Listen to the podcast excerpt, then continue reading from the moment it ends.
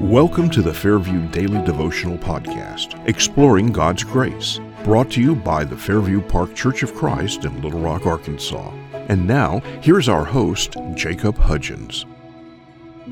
Hi, everyone. Today is Tuesday, December 21st, 2021. The Grace of Guarding. Our reading today is from 1 Peter 1, verses 3 through 9. Blessed be the God and Father of our Lord Jesus Christ. According to his great mercy, he has caused us to be born again to a living hope through the resurrection of Jesus Christ from the dead, to an inheritance that is imperishable, undefiled, and unfading, kept in heaven for you, who by God's power are being guarded through faith for a salvation ready to be revealed in the last time. In this you rejoice though now for a little while, if necessary, you have been grieved by various trials, so that the tested genuineness of your faith, more precious than gold that perishes though it is tested by fire, may be found to result in praise and glory and honor at the revelation of Jesus Christ. Though you have not seen him, you love him. Though you do not now see him, you believe in him and rejoice with joy that is inexpressible and filled with glory obtaining the outcome of your faith, the salvation of your souls.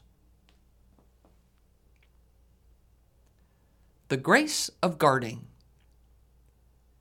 Peter opens his letter with this celebration of the great grace God has given. Blessed be the God and Father of our Lord Jesus Christ.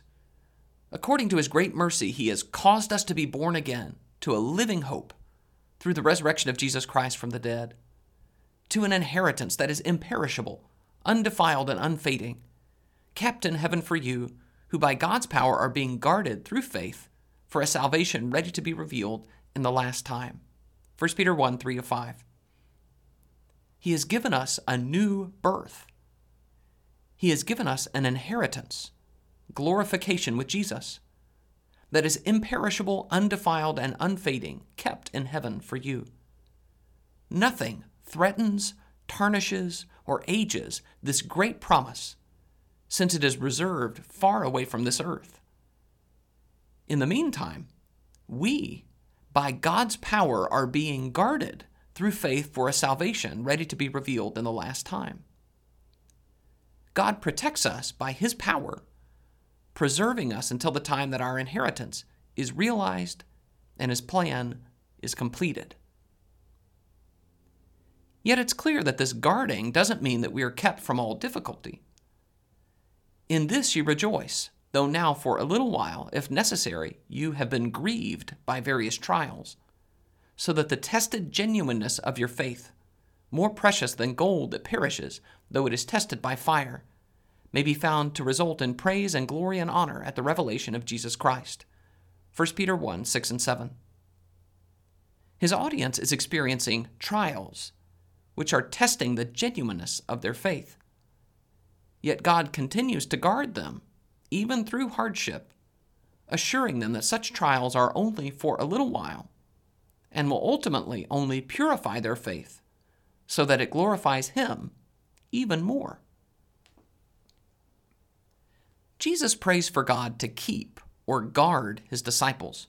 John 17, 11. I do not ask that you take them out of the world, but that you keep them from the evil one. John 17, 15. In this way, even today, God does not save his people by removing them from the world, but by guarding them from the evil one. He preserves us through trials, assuring us that we still have an inheritance with him despite people's attacks. This doesn't mean God will save us if we give up on him, but that when we place our faith in him, he gives even more gifts to give us confidence in Him. One thing to think about what might this guarding look like?